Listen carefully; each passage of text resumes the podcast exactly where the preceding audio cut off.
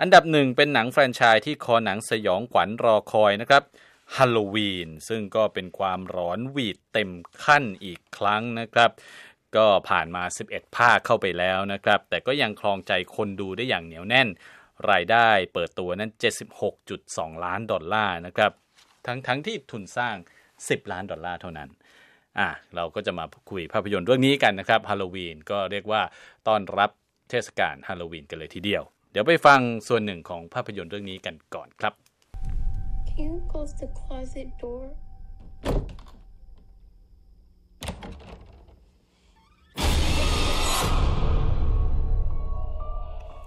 อ่าแน่นอนนี่เป็นจุดขายของพวกหนังสยองขวัญทั้งหลาย ก็จะมีตกใจทุกที ก็จะมีการเนี่ยอ่ามีการนำมันนิดนึง แล้วก็จะมีฉากให้ตกใจคือสั่นประสาทคนดูแน่นอนก็คนที่เข้าไปดูก็คาดหวังอะไรแบบนี้อยู่แล้ว คือจัมสแกร์เนี่ยมันอืมมันเป็นมุกที่ไม่มีวันตายจริงๆนะคุณแล้วเป็นไงเรื่องนี้แล้วได้ก็หัวใจจะวายตายเหมือนกัน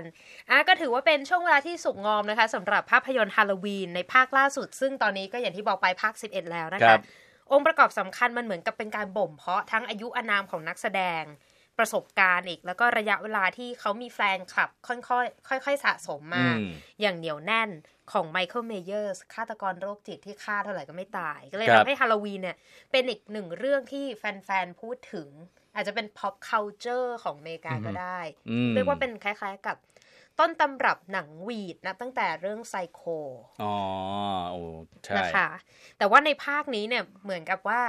เขาเรียกว่าถ้าใครที่ได้ชมฮาโลวีนมาก่อนเนี่ยสิบกว่าภาคที่ผ่านมาก็มีออกทะเลกันไปบ้าง แล้วก็กลับขึ้นฝั่งมาบ้างนะคะทำให้ฮาโลวีนเวอร์ชันล่าสุด คือการต่อท่อตรงจากภาคแรกกับภาคสองให้มาเป็นภาคนี้อือฮึแต่ว่า ตีเวลาไปสัก 40 ปีนับแต่นั้น เรื่องราวก็คือลอรีสโตรดซึ่งเป็น nanny ที่ดวงคราวเคราะห์เนี่ยนะคะ ตอนนั้นก็คือวิ่งไล่กันไปไปสองภาค แล้วเสร็จแล้วนางก็หายไป แล้วก็กลับมาอีกในวัย 60 กะรัตแต่ว่าครอบครัวของเธอก็แบบครอบครัวพังพินาศไปแล้ว เพราะว่าเรื่องราวจากวันฮาโลวีนเมื่อปี 1978เนี่ยกลับมาหลอกหลอนชีวิตเธอ และทำให้ครอบครัวเนี่ยก็เหมือนกับไปไม่รอดนะคะ ลูกก็ไปอยู่คนละทิศคนละทาง แต่คราวนี้มันเกิดขึ้นว่า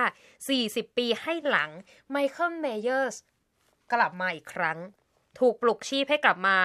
ไล่ฆ่าผู้คนอีกครั้งในรอบ 40 ปี เนื่องจากว่าสองนักข่าววิทยุจากแดนผู้ดีอยากจะไปฟื้นคดีนี้ขึ้นมาอืมก็เลยทำให้เขาเนี่ยต้องตามกลับมาคิดบัญชีแค้น และแน่นอนเป้าหมายของไมเคิลเมเยอร์สก็คือลอรีสโตรด เหยื่อที่ฆ่าไม่ตาย ซึ่งลอรีเองก็ฝึกปรือฝีมือมา 40 กว่าปี เพื่อเตรียมมารับมือกับไมเคิลเมเยอร์สค่ะครับอ่าฟังฟังดูแล้วเหมือนประมาณบ้านผีปอบเนี่ยสร้างกันมาสิบกว่าภาคนะฮะ จริง ๆ เขาก็สร้างโดยรักษารูปแบบของหนังสมัยก่อนที่เป็นหนังผีหนังน่ากลัวครับดนตรีและเสียงอะไรต่างๆ เนี่ย ใช้ทำให้นึกถึงหนังสมัยก่อน ที่เป็นอ่า ถ้าเป็นแฟนเมื่อ 20-30 ปีก่อน ตอนนี้ก็ยังเห็นกลิ่นอายเหล่านี้อยู่ในอืม ในภาคนี้เหมือนกัน คือเพลงขึ้นเนี่ยนึกออกเลยอะเรื่องอะไร เหมือนกับได้ได้ย้อนวัยเด็กไปดูหนังสยองขวัญตอนเด็กใช่เอ่อแต่ความตอนหวาเด็ดกกลัวในในตอนนั้นเป็นอย่างไรตอนเด็กเรากลัวมากนะ ตอนนี้เราดูแล้วอืมขำเหมือนกันแต่ว่าน่าตกใจก็คือทำรายได้ไปมากกว่า 70 ล้านดอลลาร์คือในสัปดาห์เปิดคู่ตัวแข่งเนี่ยเลยนะ อ่าฮะ แบบคู่แข่งเขาสิบกว่าล้านไม่ถึงยี่สิบล้านคุณมาแบบ หกสิบเจ็ดสิบล้านแบบเนี้ยอืมก็เลยทำให้เราเกิดความสงสัยว่า เอ๊ะ หรือมันเข้าเทศกาลหรือว่าแฟนหนังเขาคิดถึงหรือว่าเรื่องราวเป็นยังไงก็เลยทำให้เราสองคนไปดูกันอืมผมผมตั้งข้อสังเกตว่าส่วนหนึ่งเป็นเพราะว่าเป็นเรื่องของความลำลึกถึงหนังน่ากลัวในสมัยก่อนที่เราเด็กดูอืมแต่สำหรับคนรุ่นใหม่อย่างคุณนิติการเนี่ยอาจจะลิงก์ได้กับสไตล์ที่มีความคล้ายกับ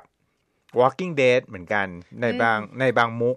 ใช่ อาจจะเป็นเพราะว่าตัวเจมี่ลีเคอร์ติสเนี่ยเขาคือแบบป้าแครอลใน The Walking Dead เพราะฉะนั้นความโหดการควงปืนอะไรต่าง ๆ เนี่ย ฉากบู๊ของเธอเนี่ย มันทำให้เราหวนรำลึกไปถึงซีรีส์เรื่องนั้นซะมากกว่า แต่ว่าเขาก็มีมิติที่น่าสนใจก็คือการสอดแทรกความดราม่าเข้าไปในครับในในภาพยนตร์ ที่ทำให้ไม่เหมือนกับหนังไล่ฆ่าต่างๆ ที่คุณอืมอะคุณสามารถย้อนไปได้อะไร ถ้าในยุค ในยุคคุณละกันสกรีมอย่างเงี้ย อืมใช่ เนาะแล้วก็แค้นฝังหุ่นอะชักสุกกี้สิบสามฝันหวานอืมโอ้โหอืมคือคือแต่ละเฟดดี้เรื่องคูเกอร์ใช่ อันนี้จะเป็นเป็นอยู่ในทำเนียบหนังสยองขวัญทั้งนั้น ที่ขึ้นหิ้งทั้งนั้น เมื่อด้วยเมื่อตอนเปิดรายการพูดถึงว่าความเป็นพลังหญิงก็เห็นนะ ในอืมในภาคนี้ซึ่งก็สมกับยุคสมัยครับครับเพราะว่าผู้ปราบ หรือว่าผู้ที่ได้รับความหลอกหลอนตามล่าก็คือผู้หญิงสามคนอืม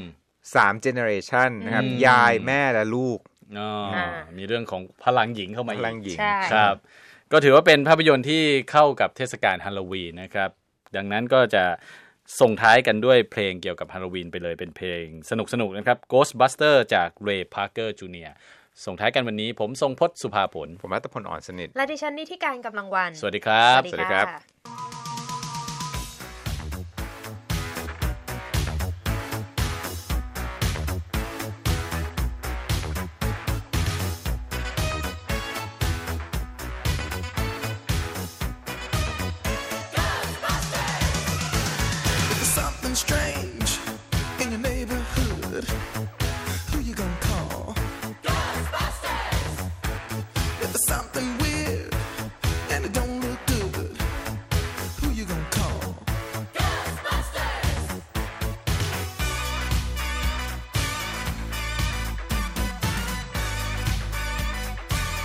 afraid of no ghosts.